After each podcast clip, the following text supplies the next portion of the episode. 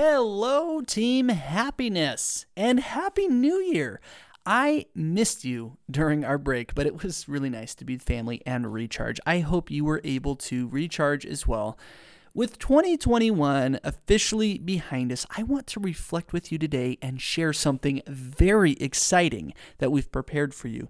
2021 was a challenging year for many of us, and with those challenges came lots of growth. So today, we have an absolutely jam packed episode full of tangible actions you can take to start the year off right and apply play theory principles in your life in an accessible way.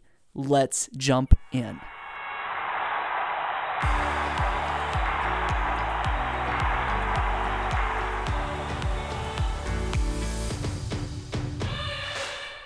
Welcome to the Happiness Playbook, a podcast where we explore the why and how of happiness.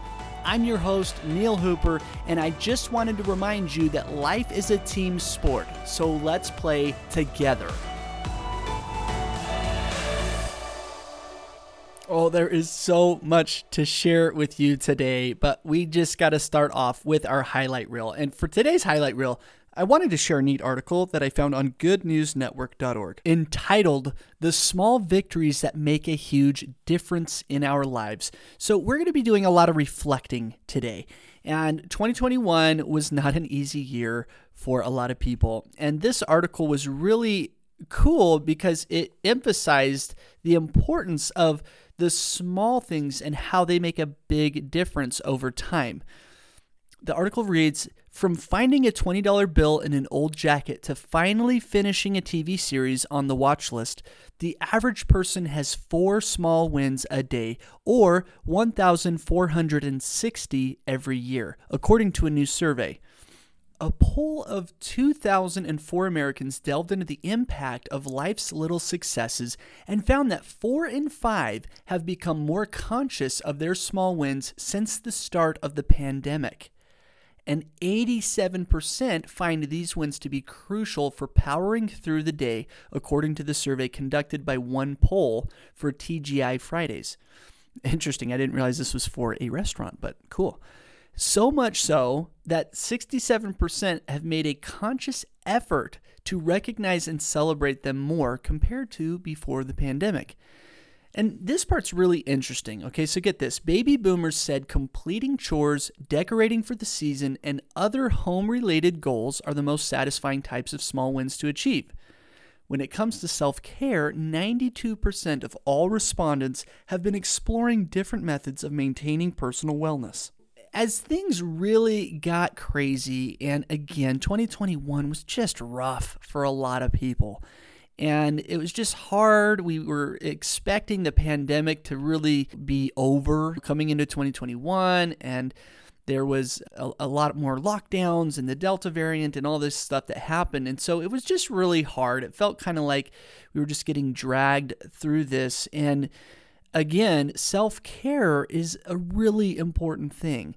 And I love this article because it shows that what we typically think of self care is a big endeavor and treating yourself and hours of mindfulness and all that good stuff. But here we see that just recognizing and celebrating the small wins is so important. The article continues and says respondents also listed such things as paying off a bill or hitting a savings goal and sweet surprises like getting a free cup of coffee or finding a great parking spot as other small wins worth celebrating. What small wins can you celebrate in your life to increase your emotional well being? We all need as much of that now as ever. And so let's make sure we internalize this highlight reel and look for the good things in our day to day. I can think of no better way to be present and to accept and build on our day than to look for the small wins to celebrate. All right, well, last time we were together back in December, we shared some thoughts about getting more out of the holidays with play theory principles, and Laree joined me for that episode. It was so fun to have her on, and I just want to check in. How did it go? Were you able to graciously receive any gifts that came your way over the holiday? Were you being present with loved ones? I'm happy to report that I was able to be a little more intentional about my physical presence, and it made a huge difference in the memories we created as a family. And we just had some really special moments. We had some of Aubrey's family were in town, and we got to stay up and play some board games. For New Year's, we always have an award ceremony just to have fun and to kind of wrap up 2021. And I felt more present than I have in many years for the holidays, and it made a big difference. So I'm really grateful for that reminder from Laree going into the holidays about just being physically present. And we just had a beautiful time. So I'm grateful to report on that. And for our team huddle, we got some fun news. We had a huge influx in reviews um, for the podcast. And we are so grateful. We had almost 40 five star reviews come in over the last month. And I'm not quite sure all that went into that. I do know our dear friend Tony Overbay had me on his podcast, Virtual Couch, and I was uh, talking about goal setting and the Achievement Tribe, which is a program that we've launched, and, and the On Purpose Planner. But we definitely talked a little bit about play theory and he gave us a nice shout out. So I know that had something to do with it. If we have any new listeners here coming from the virtual couch, welcome. We're so excited to have you. And thank you for supporting us and spreading the love. We are very grateful for that, and it really does make a difference. If you haven't yet contributed your review to the over 100 five star reviews we now have, it would mean the world to us. This is how we rank and reach new audiences and uh, make it onto the charts. So consider going and doing that to kick off the new year. Thank you. Okay, let's get into our practice. And actually, on that note, I want to remind you that play theory is a practice. And as your happiness coach, it's my job to give you the conditioning, the exercises, and the activities to practice the skill of happiness. And so today we are going to do a huge dive into very tangible and practical applications of play theory because we are going to introduce, let's get a drum roll, the power plays of 2021. So, what is that? Well, got to give a huge shout out to Laree Florence here because she wanted to add a ton of value to you, our listeners. And so she combed through all of last year's episodes and pulled all of the plays of the week and the pro tips from our interviews and compiled them together and organized them by principle. And this is such a cool document. We turned it into a PDF. And so we have all of the pro tips in one place. And it is a really cool document. I was going through that and um, just very excited, and it, it's just a very tangible tool. And we know, like everything, there are tons of tools for you to manage your mental health and your emotional well being. And this is just one of many tools you can use, but I think it's a really powerful one. So we are going to just give you a little smattering today of the power plays of 2021 and help you kick off 2022 by applying the play theory principles. So, again, as we mentioned earlier, 2021 was a stinker for a lot of us. And there's no sugarcoating that it was just kind of a hard year for all kinds of reasons economically, emotionally, with health. There was just a lot of things that we were kind of going through. But there was a lot of great things also. And with that opposition always comes strength and growth. And so it's important that we sit down and we reflect a little bit. And so I just want to go through, I've picked out just a handful of the plays, the pro tips for each principle. And we're just going to go through those and get really tactical today on how you can apply these principles. So let's dive in. First up is be present. And the pro tips that we have from our power plays are first off to write down life lessons you learned from 2021. All right. So this was going way back into January of last year. I think we we had this as one of the pro tips was to reflect on 2020, which was also a crazy year. So I encourage you to do that again. There's a lot of great ways to reflect on 2021. Focus on those lessons learned and how you grew because there was a lot of growth that took place and that is not just uh, me. I know everyone had a lot of growth happen. So make sure you're reflecting on 2021. Another pro tip for Be Present was to get outside in nature. And I got to tell you, I love being in the outdoors. I love being in nature. It is so healing. It is so good to ground and be a little more present when you're outdoors. And every New Year's Day, our family goes outside and we go for a walk. And since it had just snowed and rained where we were celebrating New Year's this year, we didn't get to go into the mountains like we do normally, but we still got outside and we went for a walk. And it's just so good to to ground and to be together, especially in nature. But if you can, get outside in nature. Do it this week. I know it's cold in some places, but bundle up and, and just go for a walk. Go enjoy the snow if you have any and just be outside in nature. All right, moving right along to let go and play. We had a ton of pro tips for let go and play, but here were the two that we are going to share today. So the first one is to pick an activity you've never done and try it. And I'm actually going to amend this pro tip and or this power play and say either pick something you've never done or something you're not good at and try it or try to get better at it. And I don't know why, for me, puzzles are fun.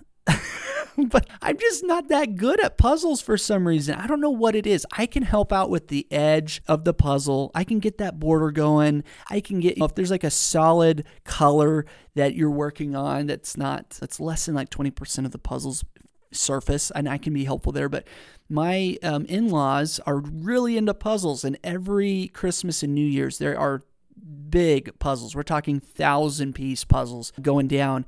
And I usually avoided them, but this year I said, you know what, dang it, I'm going to sit down and I'm going to try to be helpful with this puzzle. And it was excruciating. But you know what? I actually was able to get some pieces over the course of like an hour and a half I got in, oh gosh, maybe 20 to 30 pieces. It was a really complicated puzzle in my defense. But I just went with it and you know what? I had fun. I was there, I was being present with with the family, and I just let go of my pride. it's I'm not good at puzzles at all. So anyway, that was let go and play power play. And I was to pick something you've never done or something you're not good at and try it or try to improve. So make sure you do that. Another power play for Let Go and Play is to make a vision board, to let go of limiting beliefs and try to envision your dream life. And Oh my goodness, this is such a powerful one. If you haven't done a vision board or taken the time to kind of map your life out, I highly recommend that you do that. That's actually another activity we have going on in the Achievement Tribe is life mapping. So I got a group of 5 people that are mapping out their life in beautiful detail, and it's interesting because one of the hardest things to do in that process is to let go of your limiting beliefs. You wouldn't believe how hard it is to do that. And my brother in law, Guy, has this amazing analogy that he shared with me. He's a life coach and, and has helped me out in a lot of ways, but he shares this analogy of you are at the steering wheel of your life. Okay, so imagine this with me. You are steering your wheel, you got your hands on the wheel, and you're steering the car wherever you want to go, right? But what happens? People who care about you and love you put their hands on your wheel and try to steer it where they think it should go. And sometimes they're right. Sometimes it's helpful and they're they're steering the car in a direction that's beneficial to you. But what happens is if we're not careful, we allow those other hands on our steering wheel to take precedent over what we want, over what we truly believe to be valuable. And it's so important to lovingly remove those hands off your steering wheel so that you can embrace the, the life that you want. And again, that's letting go of limiting beliefs, but it's also letting go of others' imposed goals on you. And again, This is something Tony Overbay talks about a lot is socially compliant goals. And you're going to hear a lot about that next week when we have him on the Happiness Playbook. We're very excited for that. So, let go and play. Pick something you've never done and try it, or make a vision board and let go of your limiting beliefs. So, on to accept and build. When someone gives you an undesirable offer, validate them and redirect toward a mutually beneficial offer. This has been something that I am struggling to do.